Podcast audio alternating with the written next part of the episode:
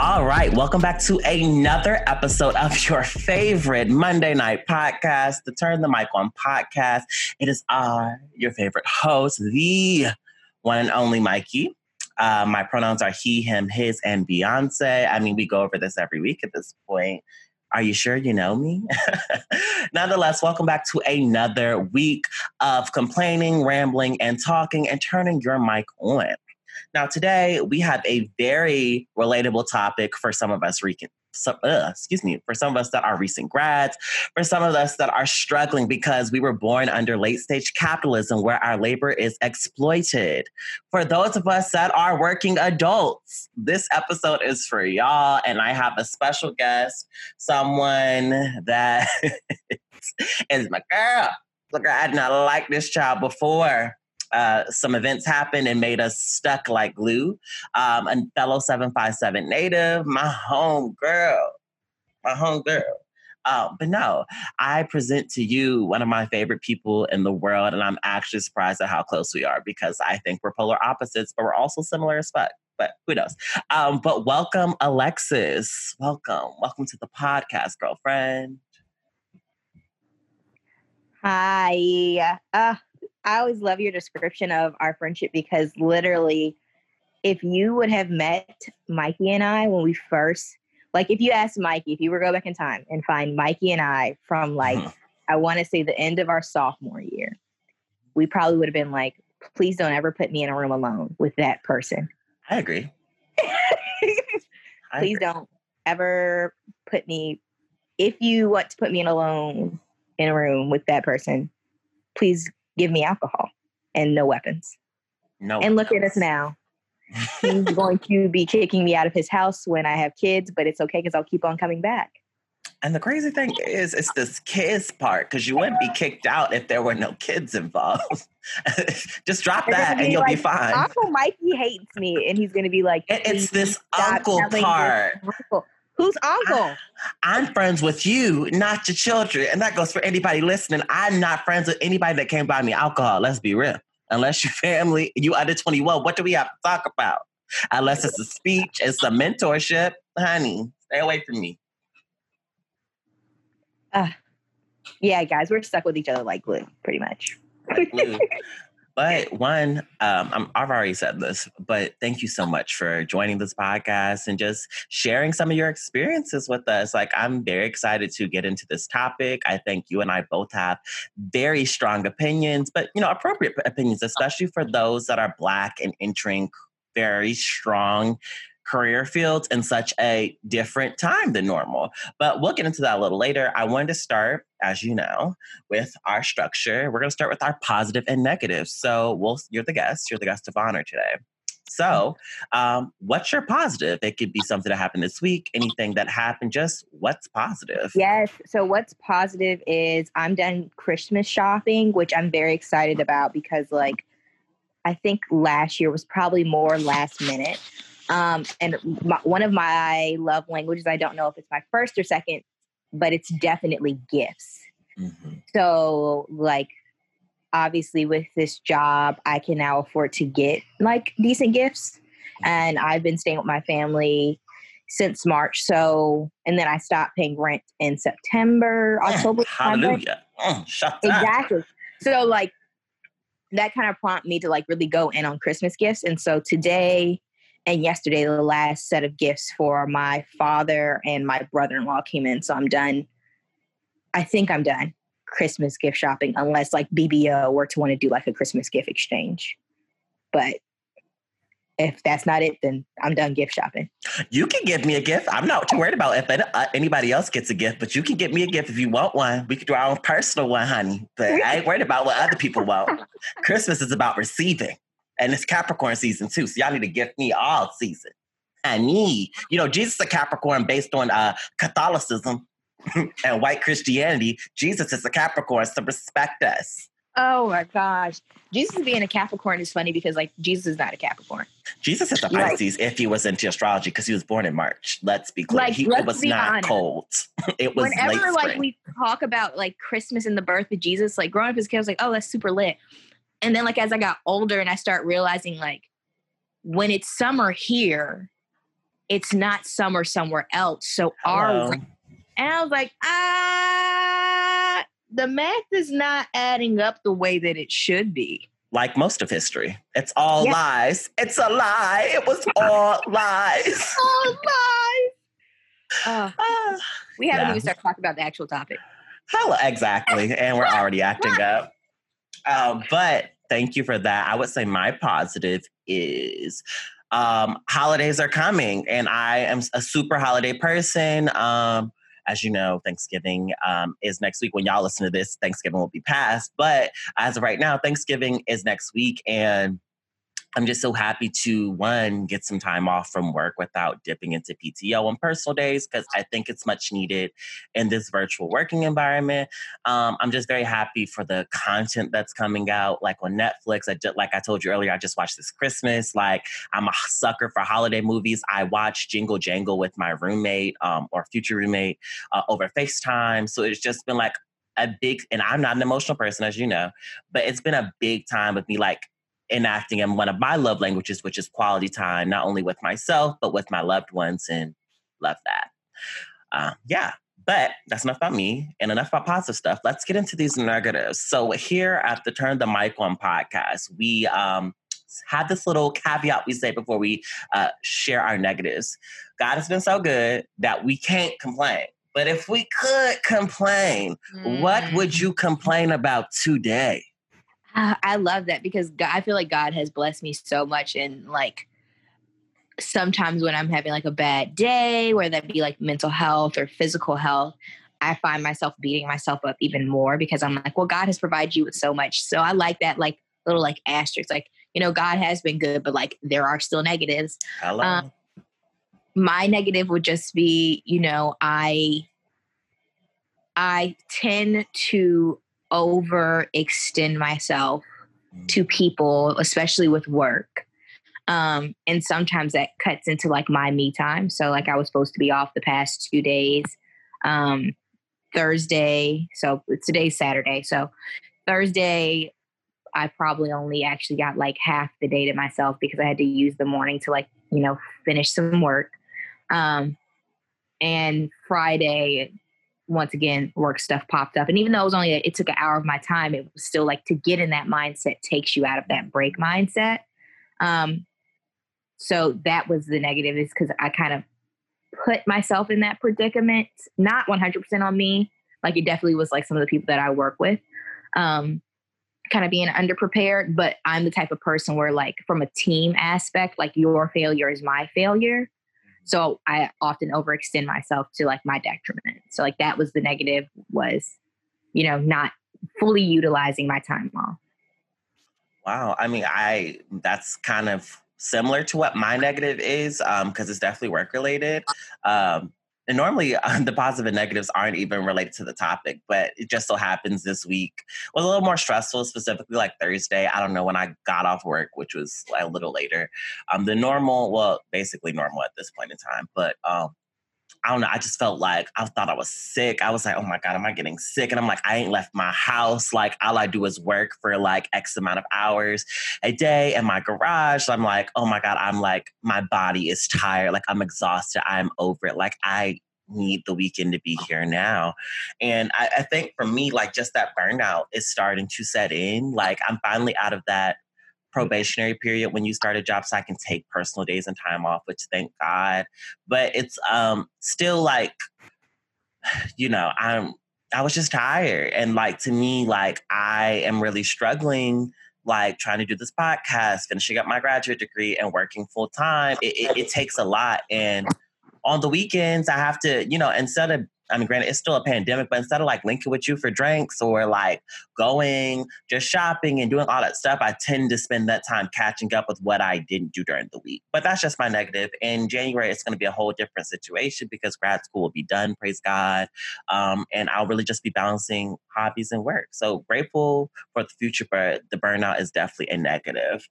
But speaking of burnout and work and corporate America and being black, let's get into the topic. Like, so so I want to start for uh, everyone that is uh, not working, looking to work in industry. I want to be like candid, but obviously professional because we are not losing our jobs to trying to be funny. But like, I think it's very important for us to be real. Like having a job during a global pandemic is amazing. It is super grateful. I wake up every day and thank God, like, thank you so much. I'm grateful for my job despite how I feel.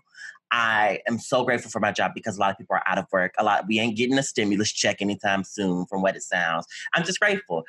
But like we said earlier, we can be grateful, but there's still some things that can get under our skin, especially being new professionals. So let's talk about your first impressions of working in corporate America at your job, just working and the expectations and the pressure. What were some of your first expectations or first impressions, excuse me? First impression was I am grossly underprepared. Hello.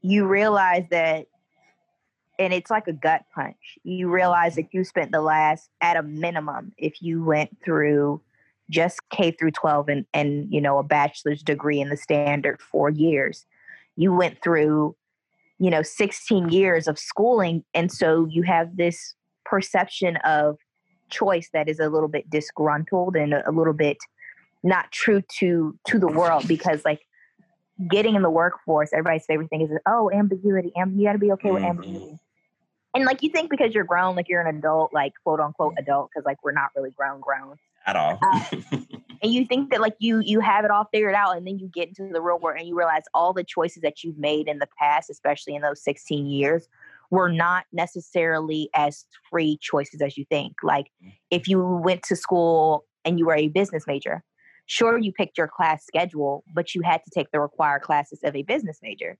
Same mm-hmm. thing if you were in scripts, you had to take scripts classes.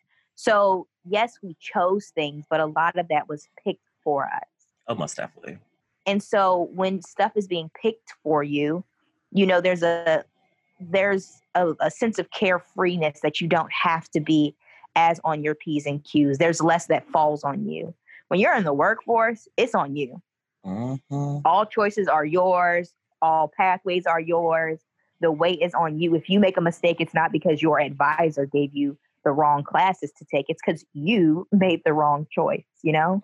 Mm-hmm. Um, and that is, that can be, a, like I said, a gut punch. It's like imagine standing in front of a wave and you know you can't outrun it. Like it's just going to hit you and you're going to have to take it.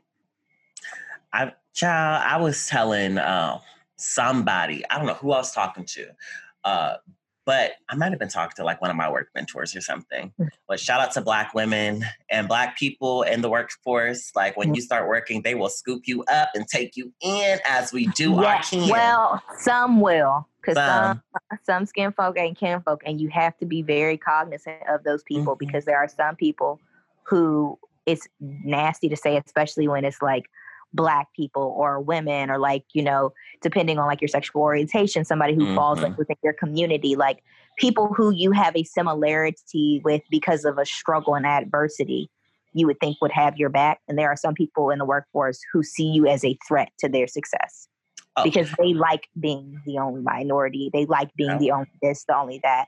So yes to shout out to all the bomb black mentors all the bomb gay mentors all the bomb mentors period. But also not shout out to those feisty people who kind of try to cloak as mentors and really they just trying to check in on what you're doing to make sure it's not better than them. Hello. But well, I ain't experienced that yet, and I pray I don't. Everybody, all the black people that gravitate towards me, they realize the Beyonce that I am and they love it. but I was gonna say, I was sharing with one of them, and I said, similar to your point about undergrad and stuff, we spend and are pressured so much in school to be overachievers and to achieve all these accolades to enter a workforce where the progression is slow. It, yeah. Like, and by slow, I don't mean like oh my God, like you're going nowhere. But in some jobs, you don't get a promotion just because you apply for it. It may take a year, at least in the advertising industry. Um, you jump from agency to agency or you just stay at your agency. It takes at least a year for you to get that experience before you can move up. Whereas we're used to applying for a position um, every time elections happen, whether that's every semester, every school year, and doing it. And then you get three months off at that with the organization at that. So you're really just chilling because it's not like you do dealing with it every day because your main priority is school. So I feel like we are super pressed to be over prepared and overindulged and over-involved to jump into a workforce that is very slow progression. It's not a race anymore. It's definitely a marathon. And mm-hmm. where you start determines your trajectory. And like what you learn determines your trajectory. And that's something I realized very early on. Like I was like, I did too much. If I could go back and just chill, because what's waiting for me, the jobs that are waiting for, like granted, my goals are still my goals and my aspirations are still super high, but it don't take all that I'm doing in undergrad to put me there. It don't take that. So if I could go back and just chill, like I do think my grades, like how I did in school, would remain the same. But if I could have chilled and not did all that extracurricular stuff, probably still stuck with SGA because that was probably the only thing that's still on my resume that still gets me into doors because the experience I got from that. But I could have just chilled a lot more because it, it, it really, you're not moving nowhere. Like you entry level, sis. You entry level, bro. Like do yeah. what you need to do. And then entry level, it, it is for me humbling because I'm so used to being the brains, developing the strategy, coming up with the ideas, and whereas entry level, you the hands. Like it's kind of like mm-hmm. how the mm-hmm. government works. You have Congress, um, the legislative branch, and all this stuff, the people that make the decisions, and then you have the police and the people with no formal education most times yeah. enforcing it. And I feel like I'm an enforcer right now. Like I don't really see the big picture all the time. I just know that I have to do this. I, yeah. I don't really get a say so in this. I just have to do it. And it's not like, you know, I can complain or like try to throw a fit about or get an extension or something, but it still has to be done because that's what I'm getting paid to do. And I think for that, that lack of control um, really just like I really like the first couple months, I like my mind, I had to retrain myself like you can't be upset, you can't argue your way out of this, you can't make people like this is what's expected you, do it. And for me, that was just so much. It was uh, like it just most recently got into the mindset of like it just gotta get done. Prioritize yeah. what needs to prioritize, it has to be done. And that, ladies and gentlemen, was a lot. You haven't hit your like, wow, I'm in the workforce. Wow, um, entry level moment until you've like contemplated or actually cried. Yes. After. Or and like left work and complained to, to everybody, yep. like, yo, I can't, I'm tired. like, I'm so irritated. Like, you know? It's just like, you're like, oh, this is life. This is like, I literally said, how did, like, we're expected to just work mm-hmm. and then mm-hmm. go to sleep and do this for how many years until retirement? Because the average age of retirement is like 65. So I'm supposed to do this every day for how many years I got left? Like 42 years? Like the clock, like, nah, one of us gonna have to leave, and I think it might be me. Well, not even leave, because I mean, God, speaking of goals, like my goals are just like I think I don't think it's gonna take as long as it normally would it takes taking a black person to climb the corporate ladder, but I, it's just gonna be a while. Like it's gonna be a while, and I'm just like. And for I, me, I would say my goals have definitely restructured themselves since mm-hmm. getting into the workforce because I'm like, oh hell yeah, certain things I don't, I don't like, like. I was never a titles person. I was mm-hmm. just a person who had a lot of titles. Yeah, it was just like you know, we're pretty similar in the fact that we were well known on campus, we, but we were involved in everything. It wasn't like we were just yeah. well known for no reason. We were just involved in everything because that goes back to that overachiever. Like it's it was so much so in our blood and in our nature. Mm-hmm. And now that I'm in the workforce, I don't want to be on every committee. I, I don't be on every, you know, the team. I don't want to be on every like, you know, stretch project. I don't. I don't if it's not you know a value to me like my soul or to like my career goals i'm not just going to add it to say that i was on all these things because i now have i value my time differently than i did in college and especially when your time is so limited, especially mm-hmm. like, and that, that brings you to our next talking point work life balance. Because mm-hmm. does it exist in working during Corona, working during pandemic? Because I remember someone saying, we're no longer working at home, we're living at work. And I agree to that statement because as someone new into the workforce, I'm like, really sitting here, like, how do I, like, I'm so used to after five o'clock, I can go to the gym. I can go grocery. I can go to somebody's house. I have wine and go get a nice dinner. Obviously, like more COVID appropriate, but like I'm like wait, five o'clock, I'm still sitting at this desk. I've been sitting here since 8 30, 9 o'clock. I'm still working, and there's still work that needs to be done before I can sign off. Huh? I thought this was a nine to five. Yeah. And you realize working from home, like, there is no separation. Like, I know, like, I don't know if my managers or coworkers do, but I know people will be like, okay, I got a doctor's appointment. I'll sign on after this, or I have a doctor's appointment at this time. I'll be off from 12 to 2. I'll be back on at 2. And then they know they have to stay later because they missed two hours of work for that. But it's like work and life have intertwined and you just work around work. So no meetings at this time. All right, let me walk my dog. Or we have a lunch break. Okay, let me go to the gym real quick. Or let me do a quick workout and then log back on. And for me, I'm so used to it being distinctly separate. Like work is from the kind of like school. School, I have class from these time this time. And then I'm gonna do mm-hmm. my own thing after that. And that's not, at least currently, that's not how it is. And that was such a shock to me. Like I was like, I don't yeah. have any time for myself. And the weekends go by so fast. And as a person who worked pre pandemic, like when I joined my job, it was August 2019. The pandemic really touched us around, you know, March. I would say there was about a two week period in like, you know, early ish March, late March into April, but not too deep into April, where everybody was like, maybe this is not going to be bad. Like, you know, mm-hmm. people, work hadn't, it was at a, a weird, like, gray area of like, yes, we're working, but like, also we're not working, but like, yes, we're working. And like, people are like trying to have new hobbies. Like, it was just a very weird period. And it was weird because I think none of us were prepared for what was coming next, but we knew it was going to be different. We knew that not being able to go into an office and leave an office and if you worked at home already, you know, yes, yes, you worked at home already, but you worked at home when like the rest of your team worked in office. And right. so like that, we didn't realize that that office gave us that boundary as much so. So like those two weeks were kind of like weird because it was like people were working, but I would definitely say like a lot of people I knew, they were like, I don't really have that many meetings because like everybody's just trying to figure everything out. And then once everybody figures everything out, it was just like, nonstop. Like we just started going 100 miles per hour, five days a week, sometimes six, sometimes seven. Speaking of meetings, and like because it's virtual, you have way more meetings than you normally would because most of the meetings are like regroups or like, can you hop on a call real quick? So it's like, and for me, I'm an independent worker. Like, give me, or like I learned through working this job, I don't like being my handheld. I like you to show me and all this, but I like time to do it. So, like, honestly, although I tend to work after five, that's when I get a lot of stuff done because I'm doing it on my own time. No, typically, most people aren't pinging me unless it's like absolutely necessary. But, like, for me, like, especially I'm just still learning, when I get a ping in the middle of doing something, I always assume it's urgent because, like, why are you messaging me when I'm working? Like, you, are like, not saying like nobody would just want to talk to me, but like, obviously, you need something. Like, why are you messaging me? Like, and then my attention from the task at hand has been mm-hmm. trying to get this done so I can get back to this because this needs to be done by then. And obviously, that's more of me prioritizing. It's not the job, but just the work from home, like, and everybody keeps telling me because I started virtually, like, I interned virtually and then hired on. I've never been in the office, and everybody I've talked to is like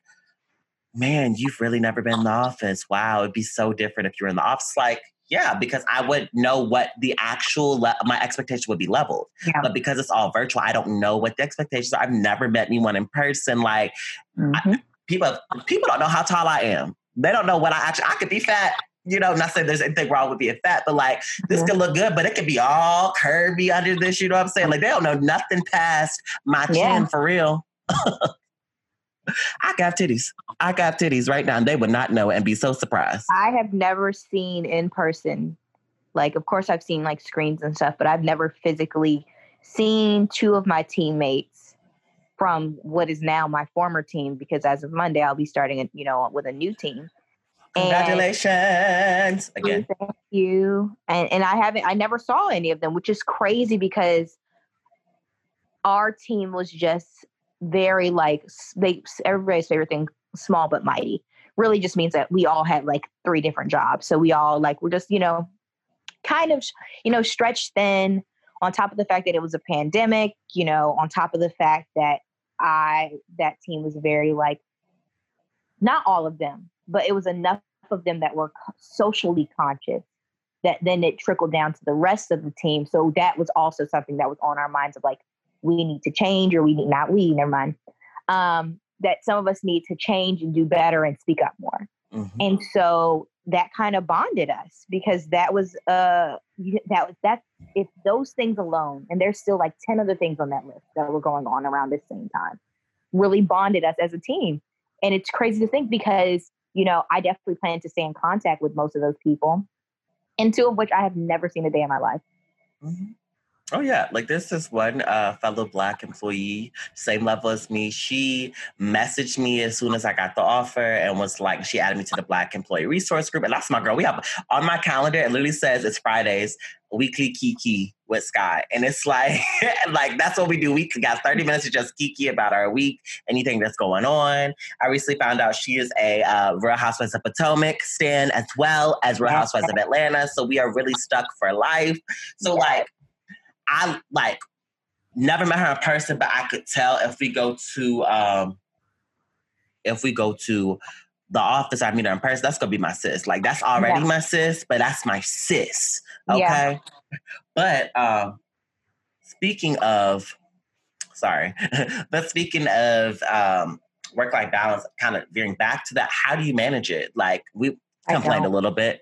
Oh, okay. I don't. I would say my work life balance from mm, uh, April ish, yes, but really May until last week. No, honestly, until Wednesday was like not good because it wasn't consistent. So there was mm-hmm. probably collectively in that entire time period, there was probably only max six weeks and not back to back six weeks, like spread throughout that entire time period. There was probably only a, a back to back, like two week period where I would get off before eight o'clock and not log back in to do at least another hour's worth of work. So there would be sometimes that I would get off like around like, you know, six thirty but that's because I was like eating my first meal of the day at six thirty, or like I feel that going to like drive and do something, and then come back and doing work. Like that's not work life balance, especially if I'm starting my day at like 10 30, 11. Um, and you know, I also was doing that to kind of prove a point because I had just kind of bounced back from an unfortunate situation where someone was saying that my my quality of work was not where it needed to be, and I'm the type of person that I could show you better than I could tell you mm-hmm. and I'm gonna prove you. I'm gonna prove you wrong. Right. Um, but was that prideful? Yes. Was that needed? Yes, because you know, yes, it was my pride, but it was also my job on the line. Mm-hmm. Um, and so with that, I sacrificed work life balance for pride and making sure that like I felt that my job was secure, that my name was not on the chopping block. So work life balance, I'm hoping that that is something that I will get you know, moving forward, especially in the near future, just because with us going into this, you know, lockdown two, you know, um, and it being darker at like five, like mentally, that would not be healthy, the life that I was mm-hmm. living when the sun was out longer. Well, I mean, hell yeah, one, and then two, and just to anybody listening who is like, "Oh no, I I don't want to work." Like, no, that's I'm not saying like working is horrible, and I hope you don't get that, but just the realities of it in a working while in COVID, it's yeah. like that. It really is like, and some I tweeted about this recently. I was like, "How do y'all have work life balance?" Because I be seeing people getting drinks after work with their friends, and I'm like don't aren't you a corporate lawyer I heard that was stressful. How do you have work life balance? But me working advertising, I don't. You know what I'm saying? Yeah. And or like people like, who are like, oh, I just did a yoga class in the middle of the day. I right, like you, you, did a yoga class. You when I found out that people were taking naps during the day, like full no, blown, like hour long, I right. was distraught. Said, how much she make? Like what? What job? And like this is not to like sell anybody out and say like they're not doing their job because we can't speak on that. But it was just like, how do y'all have time? But my yeah. work day is consistently meeting, meeting, meeting, mm-hmm. work, work. Like even in the downtime, I'm not. I'm not watching TV, I might be able to put a wash a load of clothes in the washing machine, but I am working at all hours. Like you said, your first meal of the day is at 6:30. My breakfast is typically a cup of coffee, might mm-hmm. do a smoothie for lunch, but like actual food doesn't come into my stomach until about two or three o'clock because I to just don't have the time. now where like I am now struggling to eat more than like a, a meal a day. No, like 100. literally went to a restaurant yesterday for like it was a you know a, a nice little happy hour. It was like really nice because no one was really in the restaurant. And I before I drank, I literally had to think, what did you eat today? And it's my day off. Like I like yesterday was one of the days off. And I still did not have my first meal until 6:30. Like I I had a three fourths of those little cran apple, you know, the little cran apple bottles. Mm-hmm. Had three fourths of one of those like it's way easier to drink, not like alcohol, but like liquefied your food to consume mm-hmm. it when you're working because me, I like to cook. So, and that was part of the issue. Like when I was back in New York, like after I got off work, or if I had a break after hours, I have exquisite taste. Mm-hmm. And I cook like I have exquisite taste. And in order to do that, I have to have the time. That's something I lack. So, like, mm-hmm. towards the tail end of me being in New York before I came home for the holidays, I was Uber eating and door dashing every day because I just yeah. genuinely did not have to. Thank God for a job and no real responsibilities at the current moment. But like, yeah. I, you know, and like, I said that to a teammate before, and I, I will say, you know, I I love my and love is a strong word, but I I do genuinely love the company because I feel like they're they're making a really positive impact in the world. And I do, you know, I liked a lot of my teammates. I wouldn't say that it was my teammates that made things difficult. It was just, you know, the pressures of work and that that there wasn't that divide anymore of if I'm driving to the office, I gotta leave. Like I can't I can't sleep in the office. And so I would always try to like make myself like feel better or like try to not make other people uncomfortable, which I think is a thing that young black people do 100 and we gonna get lot. into that you know we, we, we you know we overcompensate in a lot of areas unbeknownst to us but just out of a force of habit of not wanting to seem ungrateful because mm-hmm. for us to be ungrateful is not just it's not just an us issue. It becomes an issue for another black person and and a lot of us don't want to do that. And i say a lot of us because i've talked to enough of young black people who have said similar things to me that i've said to them and we realize that that's just a lie. That's a whole nother that's a whole nother tangent. Um but yeah, I said that to a teammate. Like you mentioned the responsibilities thing, um, and she was like, "You were on really late last night." I said, "Well, I'm always on kind of late last night because just you know stuff has to get done." And I was like, "But I don't have any kids, and I don't have a spouse. I'm just living with my parents, and my father makes his own work schedule, so it's not like you know I'm not seeing him, mm-hmm. and my mom chilling. Like, yeah, so like." it's not it wasn't impacting me too hard now of course i i kind of slacked up on making dinner and that was one of the mm-hmm. things that was like i will try to contribute to the household by making dinner while i'm here but outside of that it wasn't like you know they were starving because i didn't make dinner it wasn't like a right. building get paid and my teammate was like that's still not fair to you because i was like i don't have a kid i don't have kids i don't have and i realized like there was so much more behind the like oh i don't have kids i don't have a spouse it was like I don't want to seem ungrateful. I don't want to seem like I'm like not a team player that I'm letting balls drop in. You know, being young and in career, work life balance is is something that is really to each his own, but it is also very much so the the team and your manager mm-hmm. how that is shaped. Yeah, I mean, just to piggyback on that, like working while black and starting at the bottom, you feel the need to prove yourself. You have to like, I mean, I think anybody at entry level feels like they have to prove themselves at an organization, at a company. But specifically as a black person, you're fighting off preconceived stereotypes. You're fighting off any um any like just wrong impressions that were perceived initially. And then you're also just firing to prove that your work ethic is good. You're more than worthy to be here, and you're more than worthy of being promoted and getting collecting this check, right? Mm-hmm. And that's something I recently like on top of myself about. Depending on where you're at and who your family is, especially for Southerners, mm-hmm. like well, no, not for Southerners because it don't matter where you came from. Like if you, most of us have descendants of slaves. So I'll Hello. Slavery. I'll speak for myself in this moment. You know I'm a descendant of slaves. Slaves. Have you seen my hair? I'm not gonna play with you, Mikey. But like for me, like you know, I actually had a really touching moment with my mother, maybe about a week or two ago, because About when I a was week ago. about a week ago. Um, because long story short, I was telling different people who I work on projects with on my current team that I was transitioning teams, and they were just like, "Oh my gosh, I'm so sad to see you go. You're such a good worker." Da, da, da, da.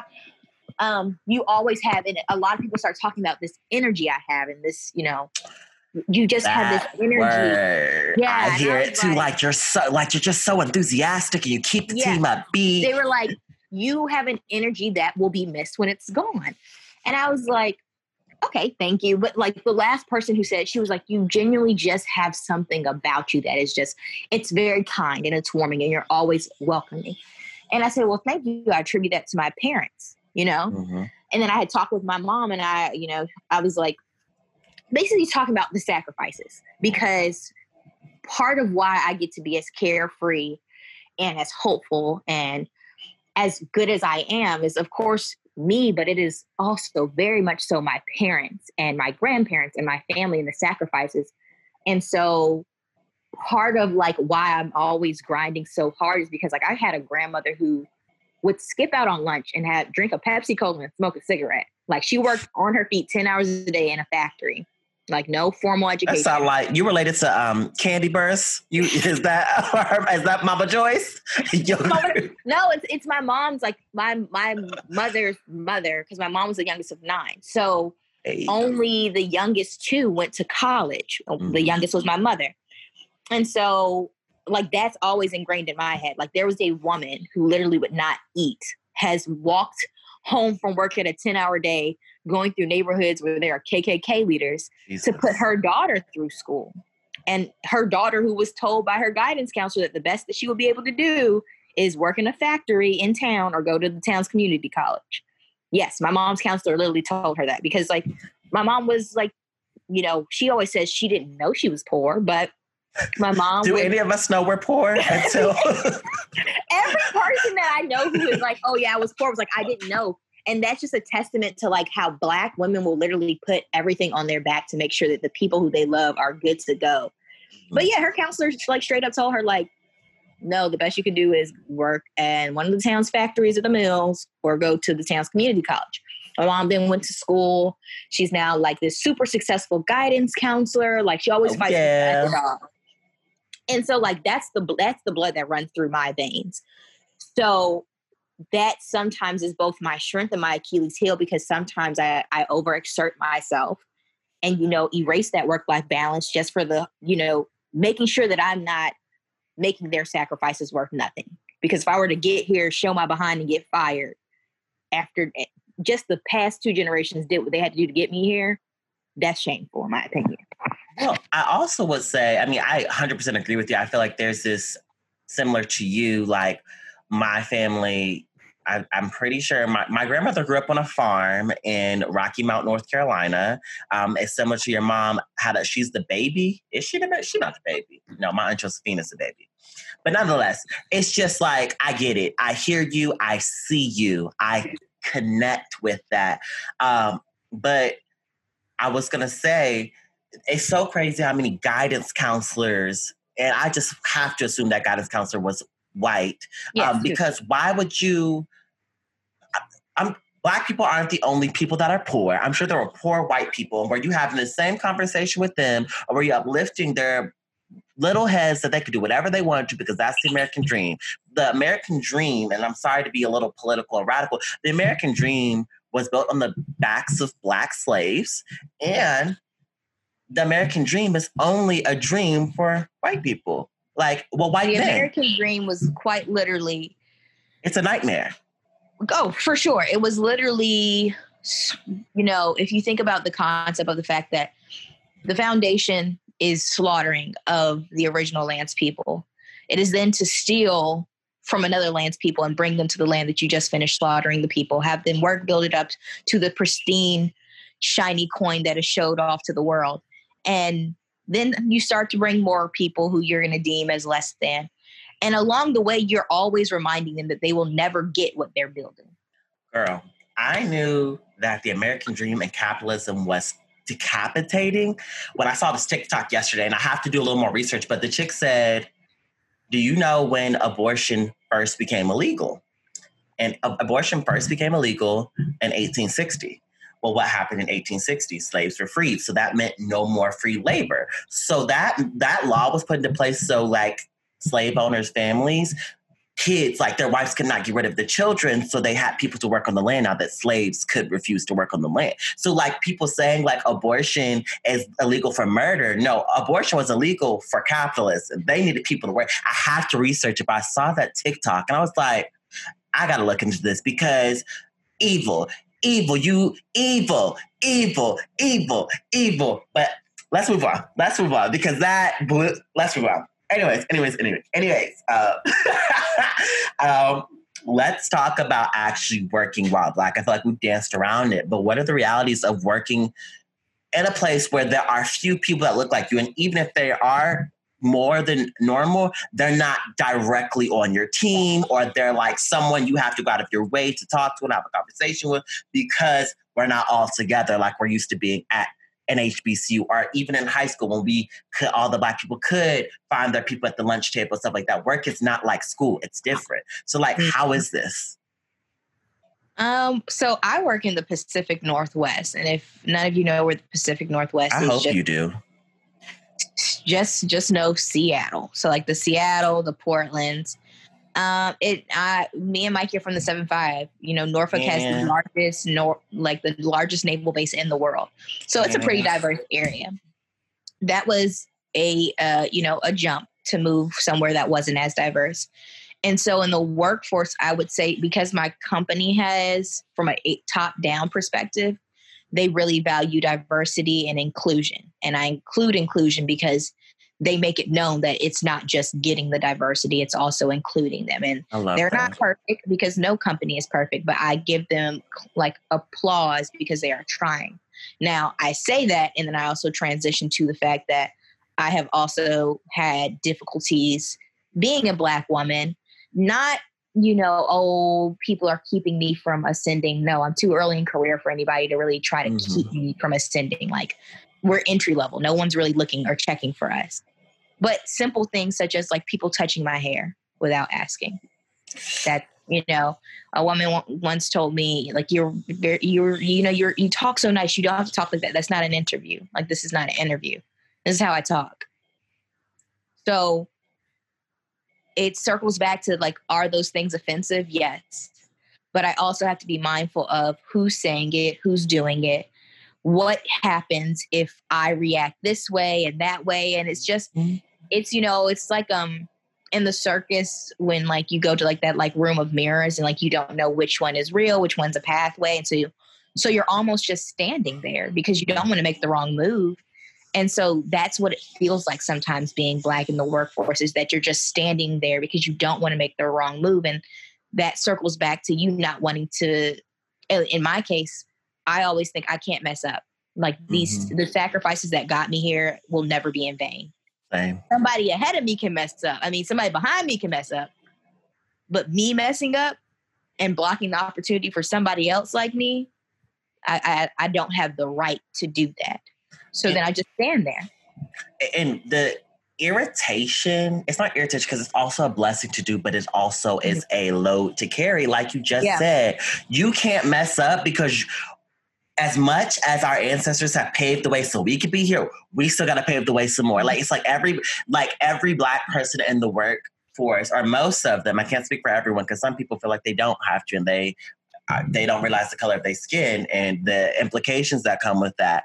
But we all have to do our due diligence, or we at least feel like we have to, mm-hmm. because we're like, okay, it's not about me. Like me working a job yeah. and doing stuff that I don't like, it's not about me. I can't just be upset and tell people off, even yeah. if it is professional, because I got to make it I got to make a good impression so they can hire another black person in this when I leave, or so that more black people can get in here so they realize that all of us are deserving of a chance, and all of us aren't like that negative stereotype in the media because they yeah. will know a black person that got some sense. Not saying that black people don't have sense, but you know what our we depiction is. Black, the perfect description of being black and in the workforce is you if you have one job officially on your, you know, HR profile, mm-hmm. you have a whole nother one in your head and in your heart.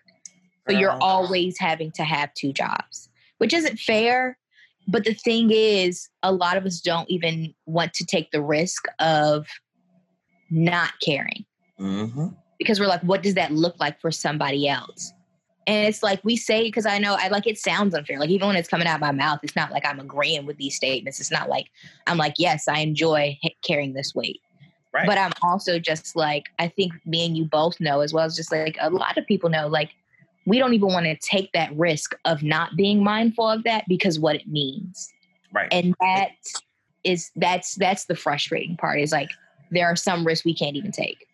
I'm, I mean, and like that's not to say, like you said, you can't do it, but it's just like for people like us are the overachievers, like we aspire to be the breadwinners out of all our family, not even just our immediate family, but like all of our family. Like, oh, that I, I yeah, same, but I expect to be a bougie one and I will maintain that bougie lifestyle so someone else can provide it for me. So with that mindset, just knowing like outside of just race, it's like I can't mess up because I know the expectations I have for myself and the things yeah. I want to do for myself.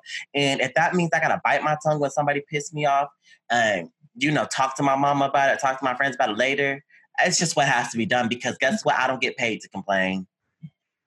It's just not on my job description. Like you said, that second job in our head and our heart girl, on top of the work I'm doing, I've like been onboarded into like two other diversity and inclusion projects, which mm-hmm. not complete. Love that. Like, love that. Like, that is my heart. And like, the more I work, the more I, the, my passion for diversity, equity, and inclusion, because not just DNI, it's DE and I. Mm-hmm. My passion for that grows every day. Like, it's not something I can see myself doing full time, but definitely something I'm always have my hand in. Like, I don't see myself and that may change in the next couple years. I don't see myself like, oh yeah, all I do is develop programs and pipelines and all this stuff for Black people, which would be amazing. But I know yeah. I don't really want to work in HR. I want to do other stuff. I still want to work for fashion and entertainment and doing stuff like that. But nonetheless, like you said, it is a second job and a second job that I very much enjoy. But the weight and the setbacks and the burdens and the emotions and the stress that come from that, from just processing normal day to day stuff, is a lot. And and be like that it just be like that. What can you do? You, we don't want to be unemployed because, like I the I don't even know if they still doing that extra money in the unemployment. I'm too and, used to this lifestyle to be unemployed. Hello, I'm too used to being able to put a decent amount in my savings every check. And that's on period. Um, heard. Okay. Okay. So um, I'm gonna do two more talking points. I don't want to take all your time.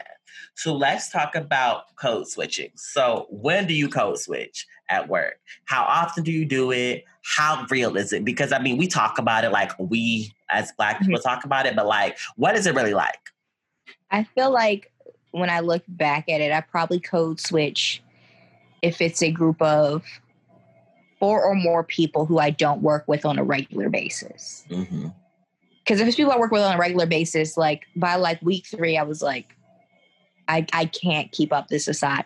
The only thing that I really didn't ever bring up for a while was like the fact that I don't, you know, actively date men. Like I don't. Like I don't that, actively date men. For those that don't know, there's a five percent chance. There's a five percent chance. So I identify. So oh, I didn't even do this in the beginning. So my pronouns are she and her. Um, I identify as queer or bisexual. It depends on the location that I'm at. It depends on the Tinder. it depends on the Tinder. It depends on if I'm trying to, you know. I know some people don't like to date people who identify as bi, so I, like yeah. I am ashamed to say that I will be like queer to try to like be like, wait, what about me? Girl, do what works for you. But like would you date me? And so, you know, that was probably the only thing that I kind of, and that's passing. I was straight passing. I've always been straight passing. I feel like I most always, women are straight passing unless they have shaved their head very, and dyed a different very, color. Very, very, And so some women lean into that, some people don't. I lean into it from the aspect of like, I don't talk about like dating wise, but I, I make it very apparent my views on the LGBT community. Like, you're gonna know one thing you're gonna know about Alexis when you meet her, work with her, whatever, is that she is very pro black and she mm-hmm. is very pro LGBTQ community. Um, love that. You know, once I got more comfortable, I started to be more open about the fact that, like, because I might be like, "Is there any guys?" And I'd be like, mm, "No," but I would say, like, from a code switching perspective, like after a certain point, I would say probably like week two, I was like, I can't code switch every day with people. Mm-hmm. Like if it's on like, so I had to pick and choose. So if it's like my direct team, I love Meg the Stallion. I literally told one of my coworkers like a month into me being there, um, I was like, "Do you like Maya Angelou?" And they were like that's such a deep question. They were like yeah and no one wants to and what i realized was a lot of people were saying yes but they wanted they were saying yes because they didn't want to seem racist. Right. and so i was like oh megan's like the rap maya angelou. And it was like like you know like that is not necessarily something that you should say at work but like i'll be like i don't really care. But like i said if it was like four more people who weren't on my direct team then I would kind of tone it down. I was always my bubbly self, but I'm not, mm-hmm. you know, I'm not saying it's giving. Like I literally was on a team call like a week ago, and I was like, that blazer you're wearing is it's giving. I was like, it's actually giving me life. And then the thing about code switching is sometimes when you code switch back to like yourself, you have to be okay with them not knowing what you're saying. Of course. And that was something that I wasn't at first when I joined the company. And then as time progressed, I was like, I don't know what they'd be saying with some of their jokes about, you know, Schitt's Creek. So Schitt's Creek okay. is actually a good show. You should watch it. You would enjoy it. I like Everyone it. Moira is that. my I just favorite. Love her. Everyone says that. It's just like, but I that's like I have so many shows that I should be watching. And when I get oh, off, yeah. I'm just like watch a funny YouTube video and like go to sleep. I mean, and not to veer away from topic. Same way, when I get off, I fall asleep to YouTube. Like I fall asleep to natural mm-hmm. hair videos or apartment tours because that's really mm-hmm. where my life is right now. Like today, um, like I said earlier, I watched this Christmas while I was doing my hair. So like that's the most TV I've watched all week. Like I don't act uh, well, and I'll catch Real Housewives when it airs, but I probably won't watch it throughout the week because I just don't have the time. And maybe on the, during the holidays is typically when I can binge a lot of stuff. But like mm-hmm. I don't have the time working during the week, and then on the weekends. Um, you you be trying to catch up on all the free time you didn't have during the week, so you can't really mm-hmm. you're not really trying to sit in bed and watch TV. Yes, Stan, I agree. You should check out Schitt's Creek though. Um, oh. But back to the code switching, I agree with you to the part of like I I'm always bubbly. I'm all this. My code switching is probably a little different because I'm articulate. Not saying that when people code switch, they're not articulate, but like I talk the same. Like how I'm talk to you is this how I talk at work.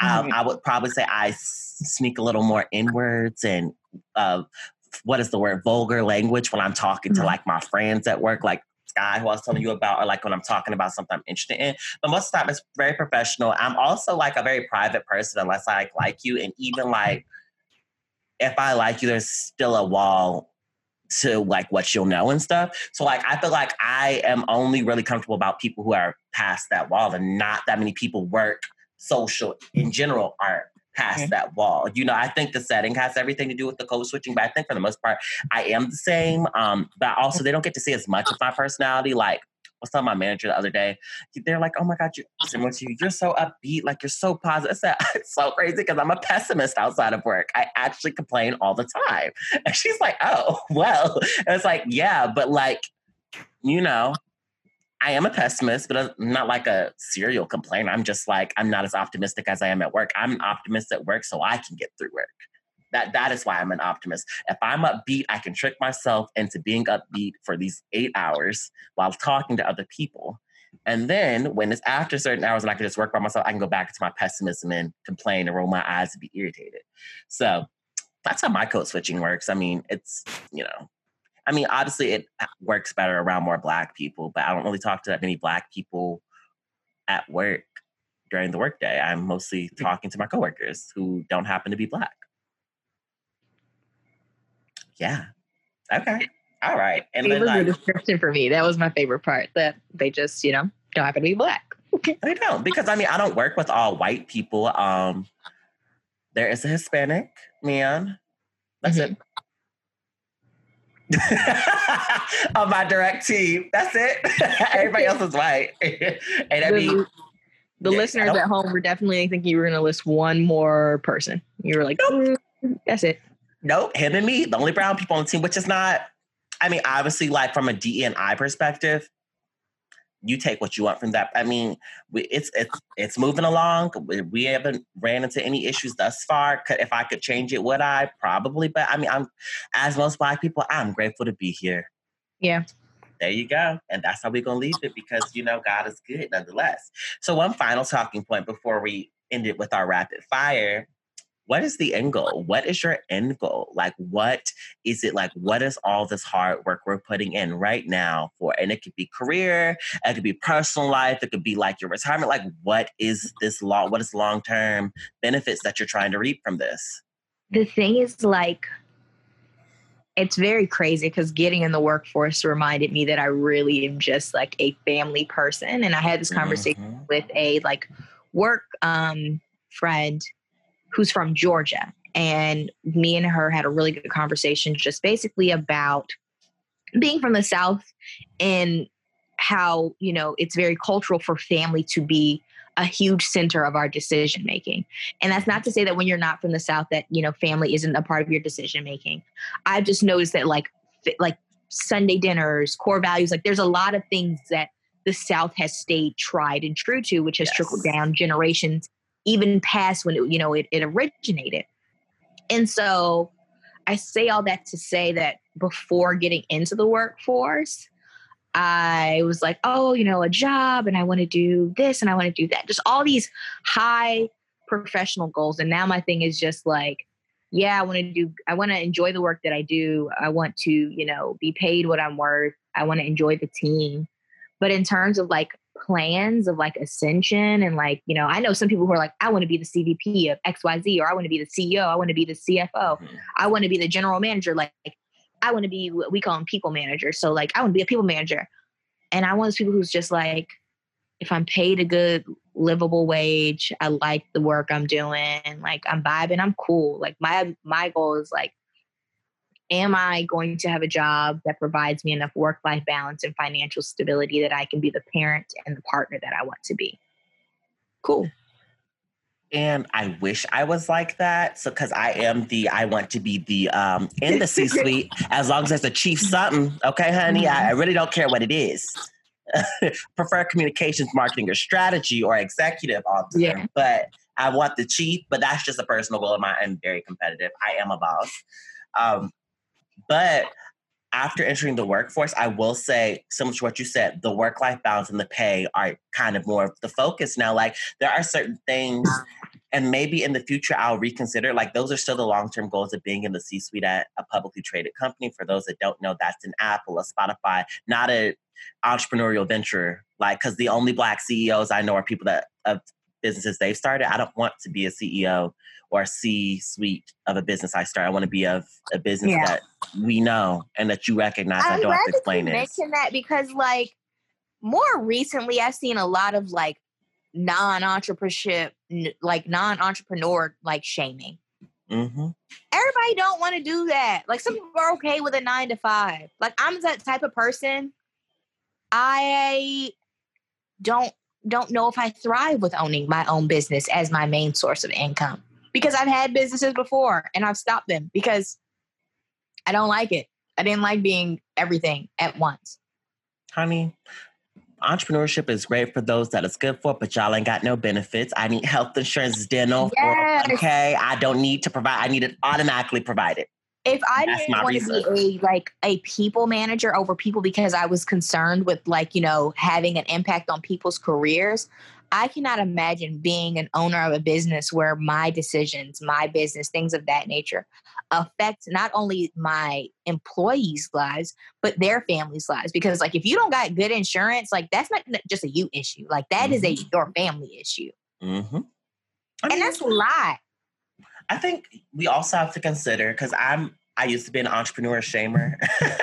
and I say that because I'm reformed and I understand that the nine to five life you is not for everybody. entrepreneurship shamer or an entrepreneur trainer? I was an entrepreneur shamer. Like I wasn't against oh, entrepreneurs, okay. but like my argument was always like, y'all got no benefits. Like, and you're, you know, it's everything's on you. Like, yeah, nine to fives are whatever they are, but like benefits, consistent pay, you know, like those are things like entrepreneurship is very up and down, especially in those first, I would say, one to five years before you even making like yeah. until you make enough to hire other people and outsource things. It's all on you, you know.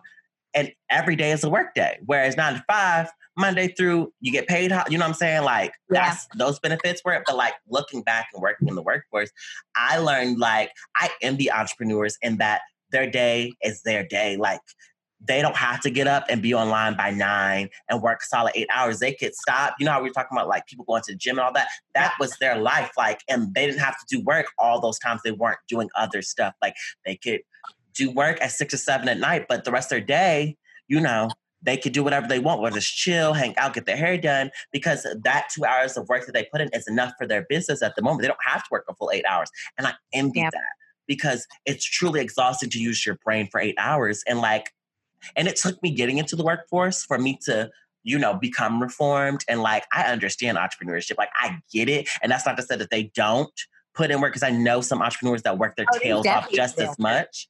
But and I, you know, I, entrepreneurs don't be the ones who are like shaming people who don't want to be entrepreneurs. Let me put that out there too. And real entrepreneurs aren't forex people, investors. Yeah, I see a lot of people who are like either you're also working and like you're shaming me for working and i'm like but we we, both clock in around the same time.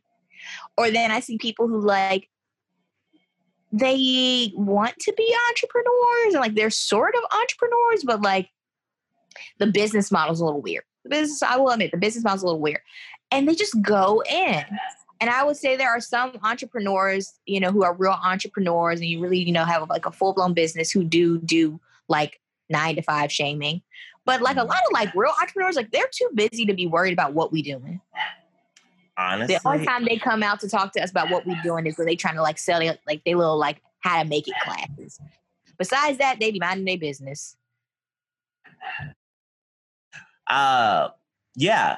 But just speaking of that, um, there's an episode, shameless plug, um, with one of my good friends, um, Aunt So Solid. She actually does a lot of the promo for this podcast and it's called The Entrepreneur. And we talk, we go in about entrepreneurship, her business, like how some other people start these businesses with the ease of social media, but don't aren't necessarily putting in the work, and that's how the business is growing. We talk about all that. I think that is a good episode to listen to just to hear the perspective of an entrepreneur. That's enough. That's enough of that shameless plugging. But I agree with you it, entrepreneurship is for those who it's for. I will no longer shame them. Um, not that I like went around shaming them in the first place, but I just have my opinion on it. And I still think the opinion I have in terms of benefits, consistent pay, like all that is that's enough reason for me to stand a nine to five. The only thing that I would like leave a nine to five for or like would love to change is the flexible working hours because I genuinely don't believe that you need it takes eight full working hours a day to. I don't think it takes that, honestly, but I could be wrong. I'm just entering the workforce. I'm seeing things from my level, not the higher level in the long term. So that might be it. But that's enough about work. Thank you so much for being here and discussing your opinion on work. Now let's get into these rapid fire questions because I always love it. So just to let you know, shout out to Brene Brown per usual because she's an amazing top tier white woman. Um, I got this from her. New girl, I love Brene Brown. I have her book. I need to finish reading it. And I listen to both her podcasts. It's my girl. That's my friend. We're friends. And she was in Wine Country. Watch that movie on Netflix. It's great. Love her. Sorry, I am a Brene Brown stan. I cannot stress that enough. I love that woman. She is so like this is just a shameless plug for her. She has two podcasts, Dare to Lead, which is based off one of her books, and then she has um oh Unlocking Us with Brene Brown, and just she's Texas bred. She went to University of Texas at Austin. She studied shame. Like Brene Brown is just so amazing, and I just like listen to it. Like she's just so like listen to her on your behalf because everybody has been trying to get like. I'm not saying I, I was like an anti Brene Brown person, but I also was like one of those people like sometimes, not all the time, but I can admit that my ego and pride will be like, mm-hmm. if everybody's telling me to do something, I'm not going to do it. Unless it's, unless it's gonna bring me money, I'm not gonna do it. So everybody was like, "Oh my gosh, she's so great, she's so great," and I was like, I "Am I gonna get paid? I'm not no. gonna do it. I'm not listening."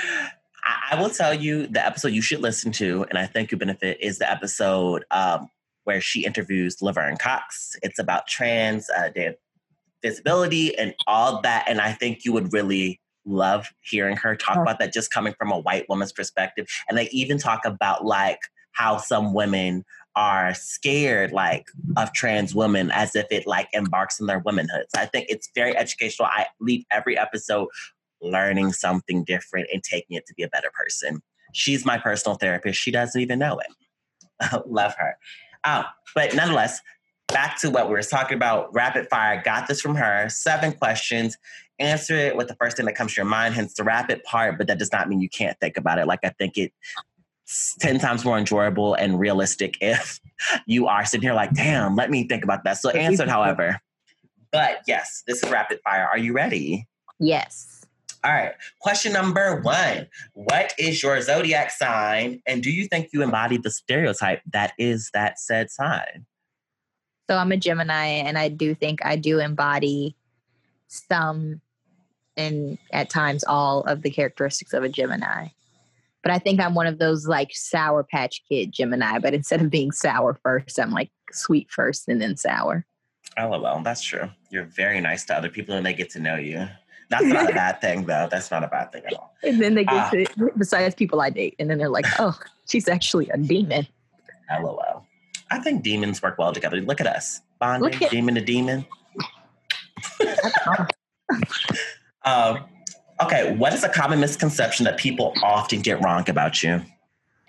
Oh, so I think because I'm so open and so chatty, people think I don't keep things to myself or keep secrets.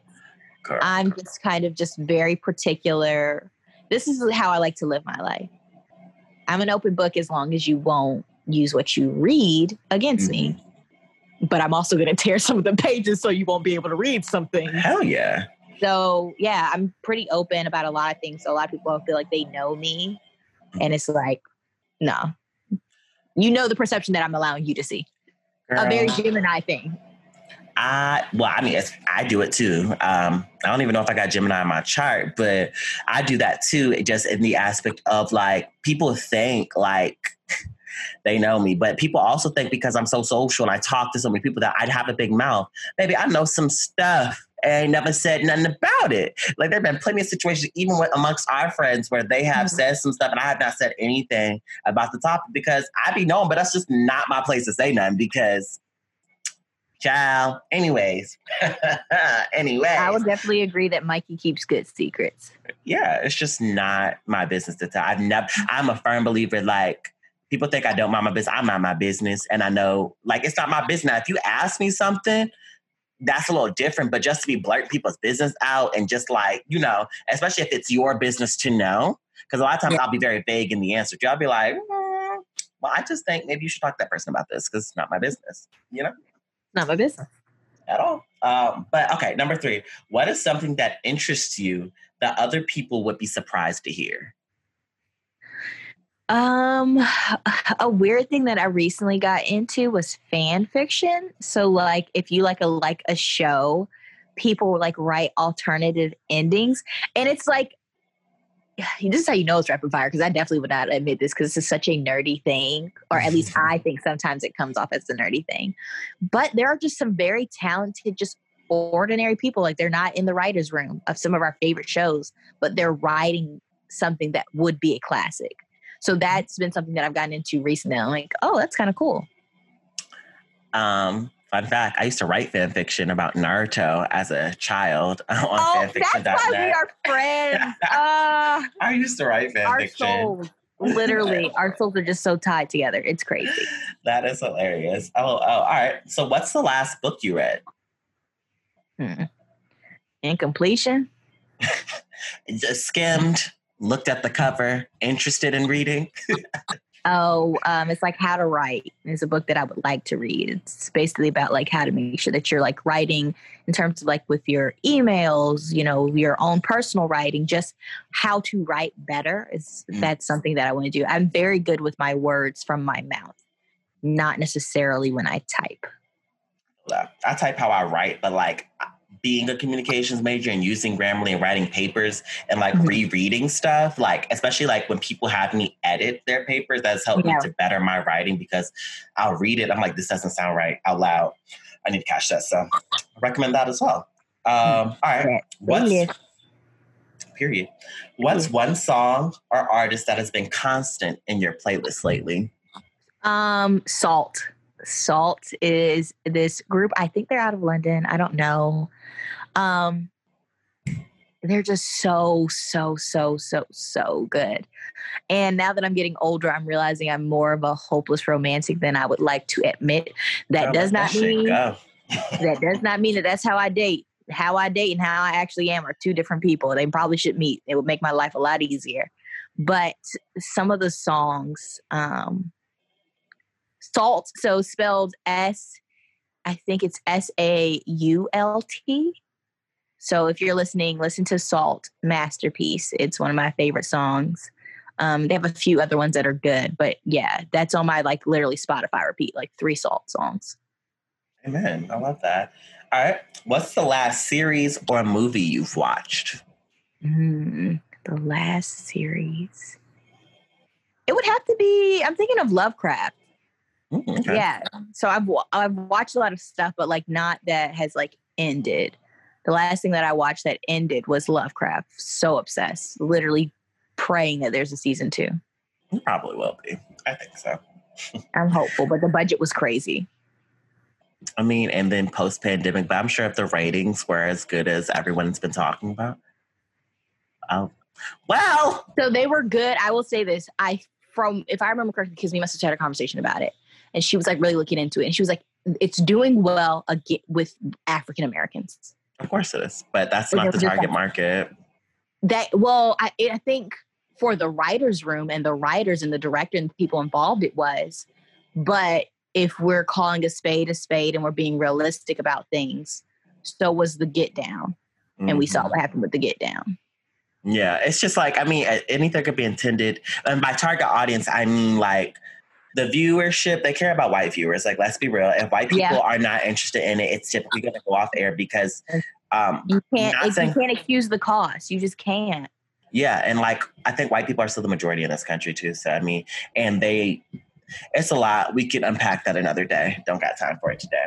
All right. So last question: What's one less? What's one important lesson that quarantine has taught you?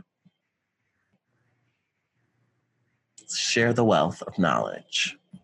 I guess that I need to be kinder to myself and not for not just for the people around me, but for myself. Um because I, I for years I have not been kind to myself. I thought I was, but quarantine made me realize like there's you need to fix some things within you if you want to live on this earth and live a happy life on this earth and not just for other people, but you want to be happy. So quarantine has taught me I need to be kinder to myself. Have I acted on that? Sometimes, but overall, I still think I got a ways to go. I've said this, I don't know if I said this on this podcast and the episodes I've recorded so far, but, and this is something I would love for you to implement into your life um, mm-hmm. introspection like and super introspection like to the point like and you remember um, there was a point in time where i was sent i was asked to take these personality tests and to do X, Y, and z because i wanted to learn y'all better so i could learn how to treat y'all better but i also wanted y'all to learn me better as well so you knew mm-hmm. how to mm-hmm. deal with me and that's been a big thing like I feel like I had false expectations of a lot of, of myself, of other people. And like I used to always say, I would never do this to them. I understand why they would do it to me. And I remembered like, I don't know them as well as I think I do. And I don't know myself as well as I do. Like, and I don't communicate as well as I think I should. And that is something I quarantine forced me to work on. Side introspection. Yeah read those self-help books like read those little articles take those little tests like I just say take the time just to do something so you can better understand yourself every day because it, it makes the world a difference. And you remember those little things, especially if it's interesting and it's something that you believe is true. So that that's my tidbit. I would I implore everybody to do that if you're you need to be kinder to yourself. Yeah. I think that's all we have for today. Um, if you want to share, I never force anyone to share, but where can people find you? Where can people find your little creative projects? Not little, because they're amazing projects. so where can people find she that is you? Uh, I would just recommend my Instagram. So I would recommend following me at Alexis Really, and I spell my name A L E X I S, and really is spelled like the word really. Um, yeah, so that's my Instagram. That's typically where you can find like what I'm doing, what I'm up to, and you can also find the like content that I'm like making, whether that be like art or whether that be like videos. You can usually find it there.